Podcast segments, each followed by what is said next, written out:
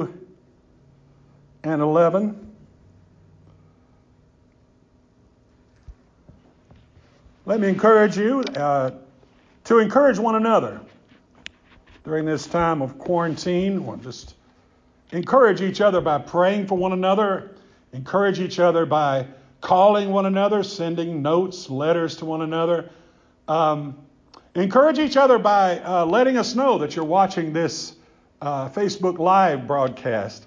Uh, it really does encourage other people to know that we are all still worshiping together and we all still care about each other very deeply. So I hope that you will take the time to do that. This morning, I want to talk to you about how to get out of the dumps. How to get out of the dumps from Psalm number 42 and verse number 11. There's a group of students at a Texas university that are taking a class on the psychology of emotions. The psychology of emotions. And the professor begins by asking, What is the opposite of sad? And one student answers, The opposite of sad is happy. What is the opposite of depression? The opposite of depression is elation. What is the opposite of woe?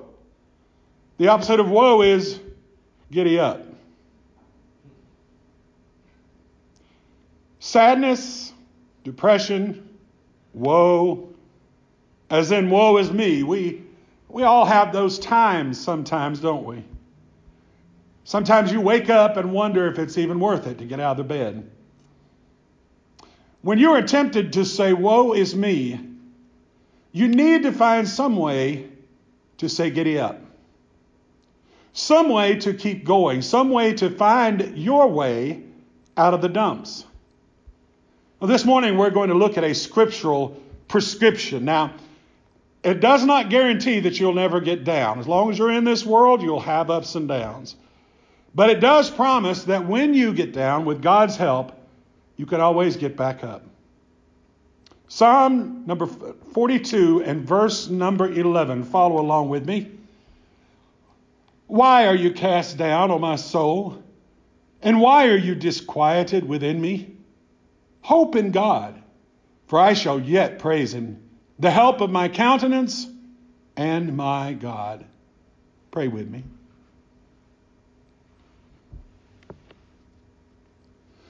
Lord Jesus, you never promised us that the, the road through life would be easy.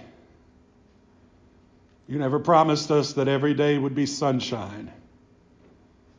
You never promised us that it would be easy to smile on the difficult days. But you have promised your presence. You have promised your power. You have promised us that we have a hope in you. And that, Lord, that we can praise you in the middle of any storm. Lord, I pray this morning for that one who is discouraged, despondent, despairing. I pray for that one, Lord, that finds himself in the middle of the dumps. They're looking for some way, some way to get out. I pray you'll help them see it today. And Lord, more than help them see it, help them leave those dumps behind. Lord, we love you and we trust you to work through your word and through your spirit. In Jesus' name, amen. I'm a man who enjoys music of many, many different kinds. Um, there's only a few types of music that I don't really care for, and even those, uh, I've heard some that, that I really kind of enjoy. And I've noticed something about music. Uh, music has a way of lightening your load sometimes.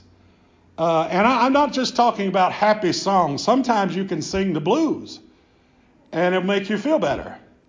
Some people seem to be able to sing the one of those cry in your beer country songs. You know the my wife left me and took the dog and cat with her. They, they can sing those kind of songs and it seems to make them feel better. Well, for centuries, the Psalms of Scripture, which are the Psalms, have been helping people get out of the dumps.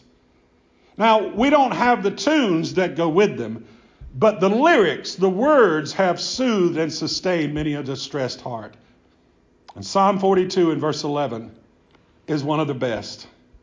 It gives us a clear path for how to find your way out of the dumps.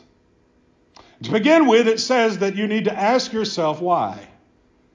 Ask yourself why. When the doctor walks into the room, what's the first question he asks you? What seems to be the trouble today? Why are you here? Before you can before he can make you well, he needs to know why you came in. When you feel down in the dumps, that's a good question to ask yourself. Why are you downcast, O my soul? Why are you disquieted within me? One old preacher says that the key to mental health is simple. He said you need to talk to yourself and not to let yourself talk to you. The psalmist is talking to himself. He's realizing that there's some feelings going on, and he's asking himself the question, why do I feel this way? And you could ask the same question yourself when you get down in the dumps. Well, there are a lot of different reasons why. Sometimes you're just riding the roller coaster. You know, the roller coaster of emotions. Uh, you don't have any particular reason to feel sad. In fact, if you stop and think about it, you have every reason in the world to be happy and content. Well, why do you feel down? Well, you just do. What really is what's really great about roller coasters is at some point they end. You do have to ride them out. But at some point they're over. Sometimes you feel down in the dumps because you're worried. You're dreading the future. You're afraid of what might happen, what could happen, what will happen. Your uncertainty not, uncertainty not only makes you anxious, it makes you depressed. Sometimes you feel down in the dumps because of problems with your relationship with the Lord. You're not as close to Him as you once were. There's some sin in your life that you don't want to let go of. Whatever the reason, the best place to begin to get out of the dumps is ask yourself that question Why? Why are you downcast, O my soul? Why disquieted within me? Preacher, have you been reading the news? The world's falling apart. People are getting sick and dying. The economy is crashing and burning. Looks like there's no end in sight. You lose your job. You can't pay your bills. Your marriage is a mess. You may have some pretty good reasons for being down in the dumps. When you ask this question, what you're saying is, I admit that's where I'm at. And before you can take care or figure out how to handle it, you've got to admit this is where I am. You can't get by just by putting on a happy face. Asking this question helps you pinpoint how you got there. Now, let's finish up this idea by looking at a couple of ways to find your way out. First, the psalmist says you must put your hope in God. Charlie Brown's friend Linus is out in the middle of some a field of tall grass. He's looking for a ball that somebody threw out there. And as he's looking, the grass is so high, he's saying, This is hopeless. A bloodhound couldn't find anything out here. How do you expect anyone to find a ball in weeds like this? This is hopeless. Nobody could find anything out here. You couldn't find a battleship out here if you. Wait a minute. He leans down at the grass. I found it. Unhappiness is often caused by hopelessness. You ever look down the tunnel and you can't see the light at the end? And you may try the positive thinking approach. Uh, I call this the hoping to goodness approach. I hope to goodness that things get better. I hope to goodness that I overcome this problem. I hope to goodness that they find a vaccine. Hope to goodness things will get back to normal. Hoping to goodness is just wishful thinking. It's just trying to get yourself in the frame of mind to hope in something that you don't know if it's going to happen or not. Hoping to goodness is wishful thinking. There is a much more solid foundation. The psalmist puts it this way hope in God. Now, I want you to notice the hope he's talking about is not a hope in something, it's a hope in someone. It's not just wishing for what you want to happen, it is trusting God To hope in God means to trust His promises. And how do you know you can trust His promises? You are trusting His promises when you realize He's someone who has never broken a single promise. Never broken a single promise. When Joshua was confronting the people of Israel, there as they were already in the promised land, what he says to them, he could have said to us.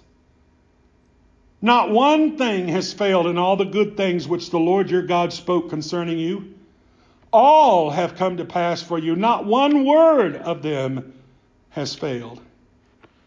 No matter how down in the dumps you get, you can be certain of this. Not one word of God, God's promises will fail you. Well, what kind of promises can we put our hope in? Well, our promises come through Christ. He's promised to save us. John 6:40 said, "This is the will of him who sent me, that everyone who sees the Son and believes in him may have everlasting life, and I will raise him up at the last day." This is the bedrock of our hope in God, Jesus himself. And it is as you trust Jesus as Savior and Lord, you find the key to unlocking your hope in God. When you trust Christ, all of the other promises that God has in His Word, all of them become yours. 2 Corinthians 1:10 says, For all the promises of God in Him, in Christ, are yes, and in Him, amen, to the glory of God through us. Hoping in God means trusting Jesus. And trusting Jesus means being sure not only that God will save you from your sin, He'll be a father for you. He will love you, He will lead you, He will protect you, He will provide for you, He will forgive you, He will never forsake you. As surely as a child can trust their earthly father, you can put your trust and your hope in your heavenly Father. Now, He has not promised the road will always be easy. He has not promised that every day would be sunshine. If you trust Him, though, no matter where you find yourself, even whenever you're in the dumps, He can bring you out.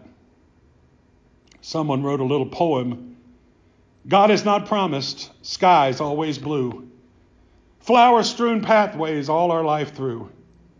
God has not promised sunshine without rain, joy without sorrow, peace without pain. But God has promised strength for the day, rest for your labor, light for the way, grace for the trials, help from above, unfailing sympathy, undying love. You find yourself down in the dumps, hope in God. Hope in God. But not only hope in God, praise Him. Praise Him. One of the quickest ways to end up in the dumps is to lose your perspective. We get in the dumps when we focus so much on what's happening around us. We focus so much on, on our feelings, how weak and helpless we feel. That's a sure path to depression. The psalmist says we need to focus or refocus on something else. Not something else, someone else. For I shall yet praise him the help of my countenance and my God. Notice he says, For I shall yet praise him. That means I will praise him in spite of how everything looks. I will praise him in spite of how I feel. I will yet praise him. I will set my sights on the Savior. A.W. Tozer calls this the gaze of the soul. It's keeping your heart and mind focused on Christ.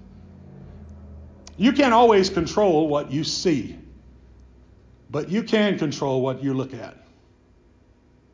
When you set your sights on Christ, you set your sights on your Savior, that's where the joy comes from. That's where the, the peace comes from. Psalm 16:8 says, I have set the Lord always before me. He's always there. I'm always focused on Him. And because he's at my right hand, I shall not be moved. How do you do that? It's very simple. You look at everything, everything through your relationship, the lens of your relationship with Christ. Whatever's happening in you, whatever's happening around you, whatever's happening to you, you look through the eyes of faith. You see it through the lens of your trust in God. You remind yourself that you are in the palm of His hand. And what's really amazing is the more you focus on Him, the more you will praise Him. Psalm 28 7 says, The Lord is my strength and my shield. My heart trusted in Him and I'm helped. Therefore, because of that, therefore, my heart greatly rejoices. And my song, with my song, I will praise Him. The more you focus your faith on Christ, the more you will find Him to be the help of your countenance, countenance and your God. Keeping your eyes on Jesus will keep a smile on your face and joy in your heart, peace in your soul. The Bible says in Hebrews 12:2, we are to be looking unto Jesus, the author and finisher of our faith, who for the joy that was set before him endured the cross, despising the shame, and is sat down at the right hand of the throne of God. I'm sure every one of you have uh, been on one of those roads leading into a large city and there are billboards, just billboard after billboard after billboard on the side of the road. And they tell you things like where, where you can eat when you get there, where you can refuel, um, where you need to stop and go to the restroom, where you need to stop and shop. And there was this long line of these, and, and there's a guy riding down the road looking at them, trying to catch all of them. You know, sometimes you're going so fast you don't. And finally, he comes to this one sign that has some really good advice. It says, Keep your eyes on the road and stop reading these signs. That's how you stay out of the dumps. You keep your eyes off yourself. You keep your eyes off everyone else. You keep your eyes off everything else. And you keep your eyes on Him. For I will yet praise Him, the help of my countenance and my God. There's a story of a woman who woke up one morning and she hears the trash truck pulling away. She makes a mad dash out of the house. She's still in her tattered bathrobe. Her hair is still wrapped in big curlers. Her face is covered with a mud pack. She's wearing a chin strap and a beat up old pair of slippers. She gets to the edge of the road and she calls out to the truck, says, Am I too late for the garbage? And the reply comes back, No, ma'am, hop right in. There are days when you feel tempted. there are days you might say, You know, I'm tempted. I'm tempted to hop back in. To just, I'm, I'm feeling that bad. I'm feeling that terrible. Maybe today's one of them. Maybe you feel ready to give up. The road feels too long. The mountain seems too high. How did you get here? Well, you may know, or you may not know. You may not know exactly how you got here, but you cannot find your way out by denying it. You can find the way out when you hope in God. You trust in the one who has never, ever broken his promise. He always keeps his promises. You can trust in Jesus as your Savior and Lord. You turn your eyes upon Him. And as you do, you can worship Him in spite of how you feel, in spite of what's happening around you. And as you do, you can praise Him. And as you praise Him, He will lead you out of the dumps. And He will give you back your joy. And He will bring you into His presence. That's how you get out of the dumps. Would you pray with me?